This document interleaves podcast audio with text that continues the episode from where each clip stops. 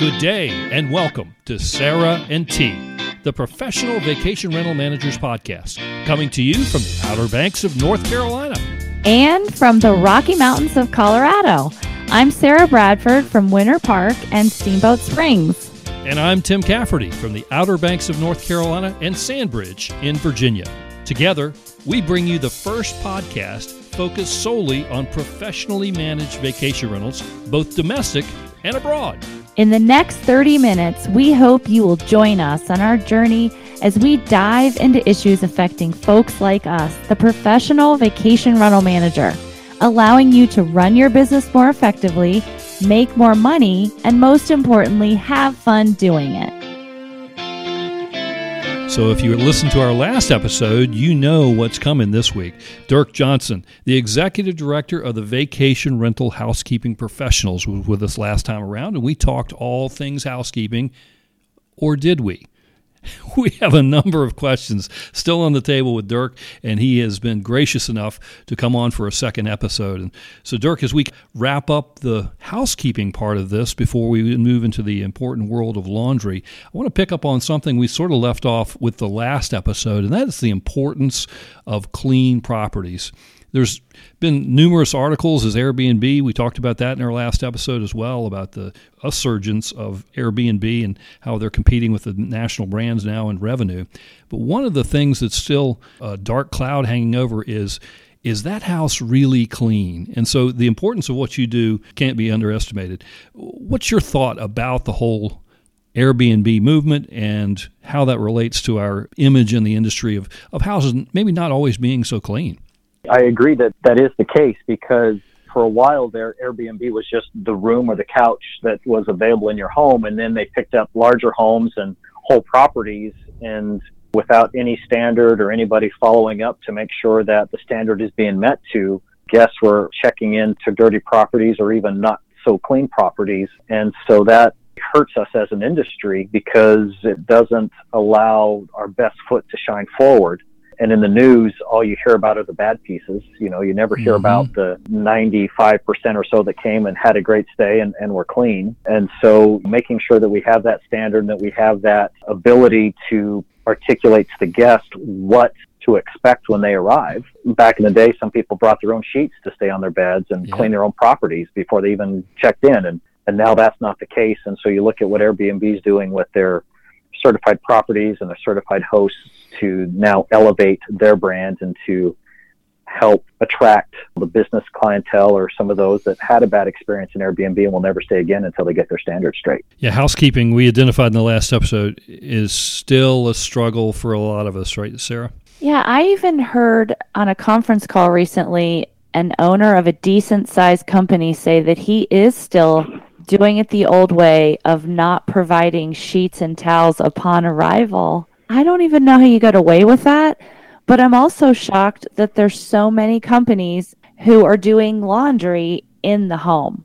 That's a common occurrence, correct? it, it is. And if you really want to impede the effectiveness and efficiency of a housekeeper, tell them to do the laundry in the home while they're trying to clean it. It can add anywhere from a half hour to three hours on a house on a clean time, depending on the size of the home and what needs to be done. So doing laundry in the home is not a good solution. I see the mentality and the choice that leads to why you would do that. It doesn't mean that you should. Dirk, you talked about not being an efficient way, but a lot of owners that I hear, owners being owners of vacation rental companies, defend it to the hilt, saying it's so much less expensive that way. Can you drill it down for us and tell us why that's really not the case? It's less expensive, I suppose, from a capital expenditure standpoint, but really they're just burying the cost in their labor. I worked for a company where this was their standard. There were a team of us because it was a super busy day. And the way I had mapped out the work, there were two of us. There was a team of us going from house to house to house, and we were much faster than the machines could keep up. And so we would finish one house, and there was still two loads of laundry to do. So we would go on to the next house, get that load started, and then I'd have to go back to the last house, the first house we were at, pull out that load, change loads, fold it, do what I needed to do, go back to the second house we were at, help them finish that, go to the third house, get that going. So by the end of the day, I was going back to all of the homes that we had cleaned just to do the laundry. And when you think of drive time and unproductive cleaning time and all these things that go with that, it just doesn't work. And then on top of that, if you think of a housekeeper who has too much work in the day and they're looking at their cleans and they're looking at the laundry, housekeeper that's being mischievous or untrustworthy you may take the sheets and throw them in the dryer with the dryer sheets and freshen them up and put them back on the bed. I'm looking at this from a time standpoint. Housekeeper's objective is to get in, clean the property, and get out. To take extra time to do the linen just takes them away from their primary responsibility. Let's make that a great segment into the, the world of laundry. Let's say I'm a company, I've been doing the laundry in house. We grew really fast. I had no way of even knowing how to wash the sheets. So now I have 25 properties. We're doing all the laundry in house what are my options? How does a company evolve to the next steps and what are the next steps? It's daunting if you don't know anything about this part of the industry. And it can be. I, I totally agree with you. And so you, you can either then look to outsourcing your laundry. So, in other words, you could rent the linen from somebody. And so they would show up to your doorstep and they would drop off the clean and they would pick up the dirty and they would go back to their laundry facility and then you could set that up that way. Second step would be I own my linen and so then I contract with a commercial cleaner, a commercial laundry to pick up my linen and to do my linen and then to bring it back to my property. And then the third piece would be that I take the plunge and purchase some commercial laundry equipment and set up a, a small laundry in a back room somewhere to be able to have the proper proper machines and, and time to wash the linen appropriately. Each one of those has advantages and disadvantages depending upon what you're looking to do and what the size of the company is. One thing you did not say, Dirk, which I am glad you didn't, is don't have each owner own their own sheets and towels and try to take it off site and keep track of it because you know a lot of companies try to do that. Yeah. That's crazy. Like remember I'm the pink one, the pink flowers. I mean, you're never going to be able to keep track of everybody's laundry. Why would you do that? You can't clean it all together. It's that's that's not a way to go. It is not a way to go. And in the last episode, we talked about the housekeeper being able to carry itself uh, financially and having a linen program where the linen is owned by the vacation rental company and the owners pay a certain percentage into that or the guests pay a certain percentage into that, however it's set up that goes to paying for the linen, paying for the laundry, and doing all sorts of things of that nature. Absolutely, the linen must be owned by the vacation rental company, not by the owner of the individual properties you're managing. Taking that to the next level, you talked about one of the options being the vacation rental company owning the product and then contracting with a professional linen service to do what they call COGs, customer owned goods, I think is what they refer to it as they're really they don't yeah. like that, do they? It's sort of almost like what Sarah was saying about uh, that's my pink towel. They get stuff mixed up. It's hard for them, is it not? That's not a, a great option for those guys, is it? It is tough, right? Because the same issue is they, they have their commercial machines, and the objective of a commercial machine is to run at 100%.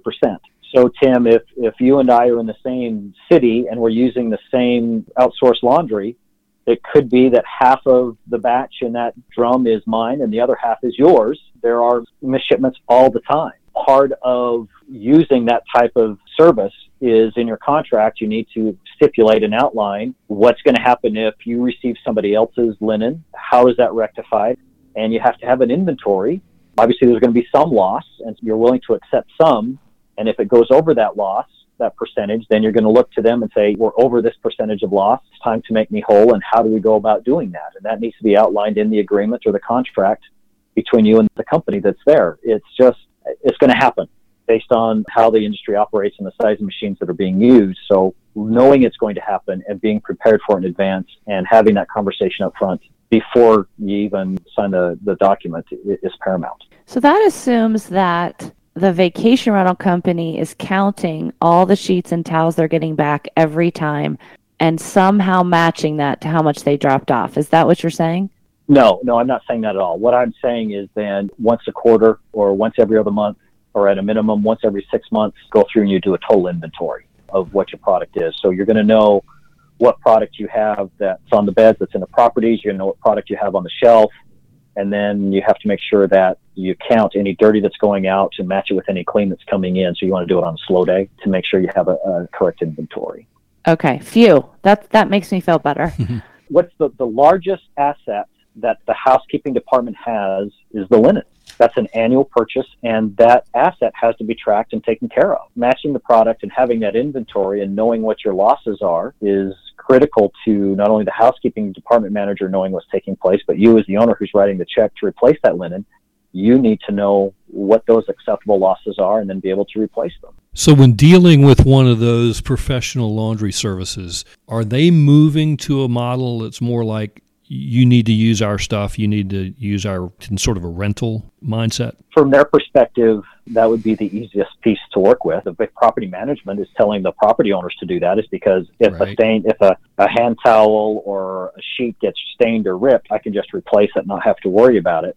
And so, from their perspectives, if the company is providing you the linen, then they really don't. They don't mm-hmm. have to mm-hmm. track your linen and your cost because it's all part built into their rental rate that they're charging you. So yes, they care about the linen and the cost, but it just changes the perspective in the same way it changes from the property manager to the owner. So you're looking at it the same way.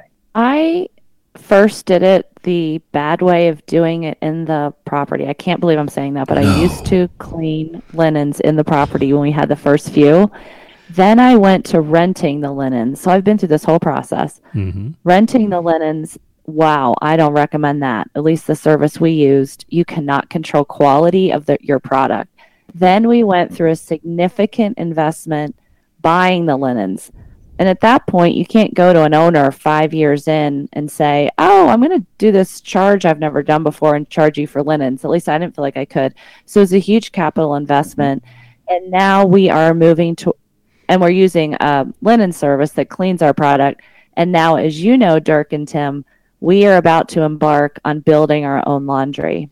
Woohoo! So maybe, yeah, so maybe we take the next step of when do you think it does make sense for someone to have their own laundry in house? It's a really good question. And part of that is based on the size of the of properties that you have. If I'm like Tim on the Outer Banks and I have 12, 15 bedroom homes, then I'm going to be looking at doing an on-premise laundry much sooner than I am if I have 15 one-bedroom condominiums. And so you have to look at your volume, look at your property size, and look at your growth and how you're going to manage that, and then start to piece together what size space do I need, what kind of machines am I looking at. From a machine standpoint, you want to be using a commercial machine. You don't go down to Home Depot and find the one that says commercial on it. It, it doesn't work. You need to be using a proper commercial machine to do your laundry. Hey, Dirk, can you explain why you need you can't use just that word commercial on it? What is it about commercial laundry that's different? So a commercial machine is different in the following way. There are four pieces or four parts to the laundry process when it goes in the washing machine. You have your time, in other words, the time of wash. You have your mechanical action, in other words, when the drum turns, how the product falls through the wash or through the, the wash liquor to go through the textile. You have your temperature, so temperature of the water that you're you're washing in, and then you have for your laundry products that are in the bath. And so all four of those operate together. And if you adjust any one of those, then you have to adjust the other three to match that. And in a residential machine, you get hot, cold, small, large, delicate, whatever, and you hit start. And the wash cycle is anywhere from 30 minutes to 45 minutes, depending on what you choose in a commercial environment, I can program the machine to do what I want to do. So if I have a new linen that comes into my program, there's a new linen cycle and it's all of 12 minutes. And if I have a stain load that I need to do some reclaim on my sheets and towels to get some stains out, then that cycle is three hours. And the, the wash formulas are different and the temperatures are different, all based on what's taking place.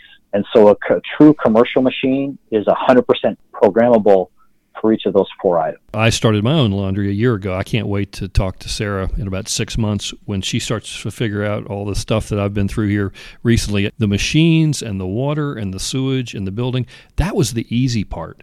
The difficult part for me was the temperature and the chemical balance man, you can really mm-hmm. go wrong if you don't know what you're doing there, right? So this is why the well, I'll call them the soap vendor or soap man or who, however you want to term that. Your supplier of that should be providing to you at least every other month, if not monthly, something called a titration report.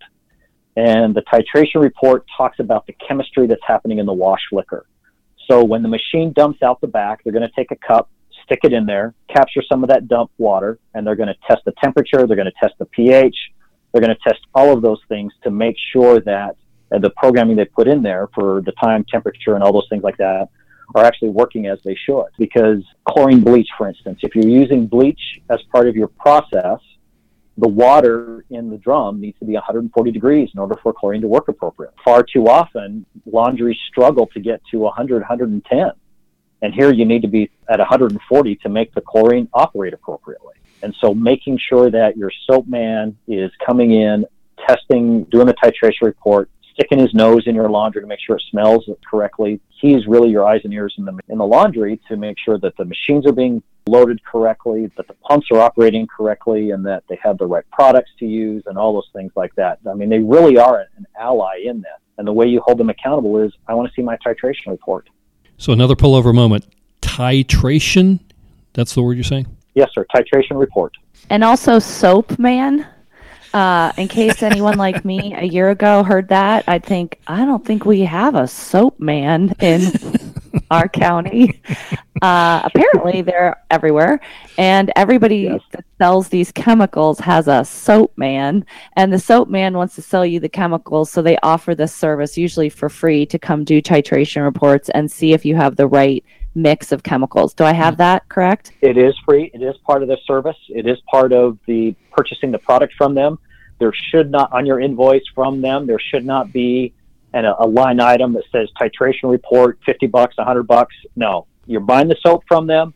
This is their way of ensuring that the programming and the chemicals that they are providing to you are working the way they should and the way they've outlined it. Absolutely. This this is part of the service that they're offering. The soap man will find you once you buy a washing machine. I promise. Great.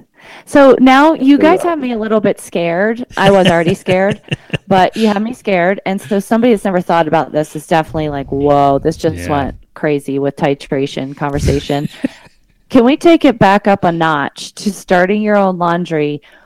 What would be your process? How would you even know where the heck to start? I know you've started a lot of laundries for clients, Dirk. Talk to us about how you even get going. Well, the first thing you need to do is you need to know what your departures are. And then once you know your departures, then you need to figure out what the amount of linen that's being produced on those departures. So what the bed mix is, what the bathroom mix is, and so you can figure out the amount of poundage in sheets and towels that you're producing each day. And then once you have that, then you can create your worst scenario, if you will. In other words, the day where you have the most sheets and the most terry to produce, then with that, you then have a, a, formula that you use to calculate the size of machines that you need based on the amount of hours that you want the washing machines to operate. And so once you have that, once you have those pieces of information, you calculate the size of the machine, and then you can figure out your space requirements, your dryer requirements, and all of those things of that nature that go with it also whether you have a building to do this in, if you're allowed to do that in that building based on city, county codes, water requirements, you have to go through all of that. But you guys have definitely told me you recommend this. Have you, of all the laundries, Tim, you've seen go into place in your own, versus and, and Dirk, all of the ones you've been involved in, how many say, oh, I wish I wouldn't have built my own laundry? I only know of one, hmm. and they're in the Outer Banks. Really? And it's not Tim. No, it's not Tim. That's interesting because I, I would say and I, none. And I and I have not had an opportunity to ask that individual as to why they chose to do it, but everybody that I talked to says it was a game changer because it allowed me to now have control from start to finish of my product. Think of all the times that your laundry is being sent out somewhere and all of a sudden you're short washcloths or you're short fitted sheets where are they? Where are they? You're picking up the phone. Oh, you know, it's 45 minutes down the road. Oh, wait, there's an accident. It's going to be two hours or whatever the case may be. If your laundry is close and you're right there, now all of a sudden you can control it because you can walk out the day before. You can look at your arrivals and your cleans for the next day and say, I need this many. You look at the shelf and you say, wow, I'm short. I need to get a shift in here tonight to produce this laundry so I can have what I need in the morning. Or I need to place an order because my par level is not where it needs to be because I'm running too tight. And wrap to this before we get to our fun part of the show, we're going to have uh, Dirk on the spot here in a moment. Dirk, I'll let you kind of reflect back to our last episode as well as what we've covered in this episode. The last episode being housekeeping focused, and we've been more laundry focused on this one.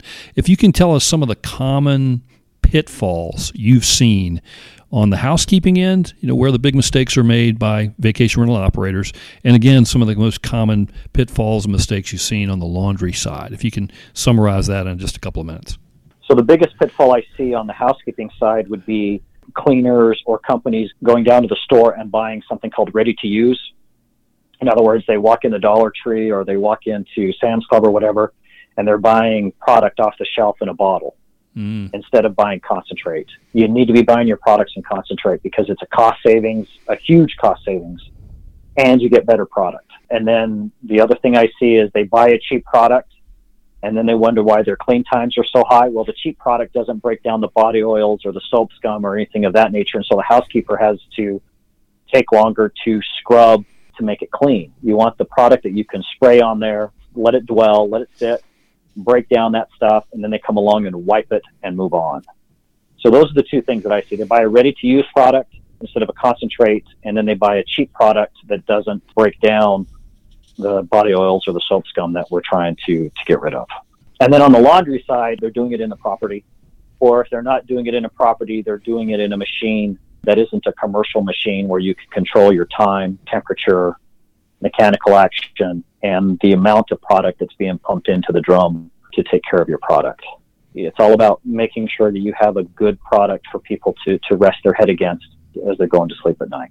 Okay, Dirk, we warned you in advance. It's that time where we have rapid fire. I'm, I'm, our inane little game that we play with all of our guests. We ask you off the wall questions, find out more about you and your personality. You can answer in a few words or a few more if you like.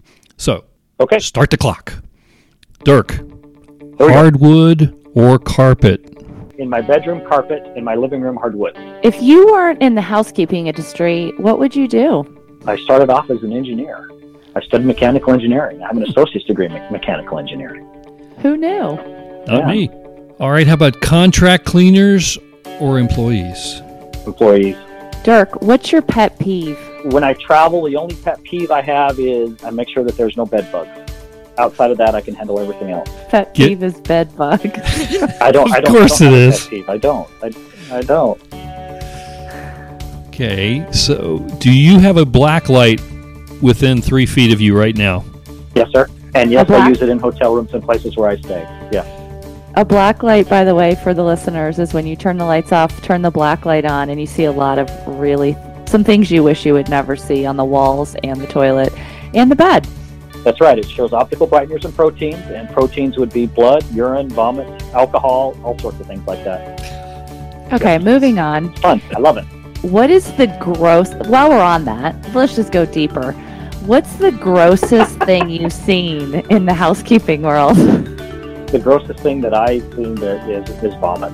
I see vomit, I clean it up, and then I go vomit myself. Yeah, it would have to be vomit. Blood I can handle. Feces I can handle. Uh, it has to be vomit. Okay, how about inspectors checking behind cleaners or cleaners self inspecting? I believe there needs to be uh, an inspector behind the cleaner. Favorite type of sheets for a vacation rental company to purchase for their properties? I would purchase anywhere between 250 and 320 cotton poly sheets. I would go a little bit higher thread count on the pillowcases because that's where their head rests and I would do some sort of pattern on the pillowcase, whether it's a tone-on-tone satin stripe or some piping or something of that nature, just to add a little extra pop to the bed on the pillowcase. Mm. But the flat sheets and the fitted sheets would be plain white. Dirk, give us one thing on your bucket list. One thing on my bucket list is I want to go to Hong Kong. I want to go visit that city. That just sounds cool to me. Well, when you go there, my question is aisle or window seat? If I'm traveling at night, or I have to sleep, it'll be a window seat. And if I'm traveling back and I'm going to be awake, an aisle seat. Okay, I know you listen to us quite often and you know this question was coming, so I'm sure you've given it some thought. You're driving down the road, you turn up that radio because you're hearing your jam. What's that song? It would be In the Air Tonight by Phil Collins. Oh, I kind of want to sing it, but I won't.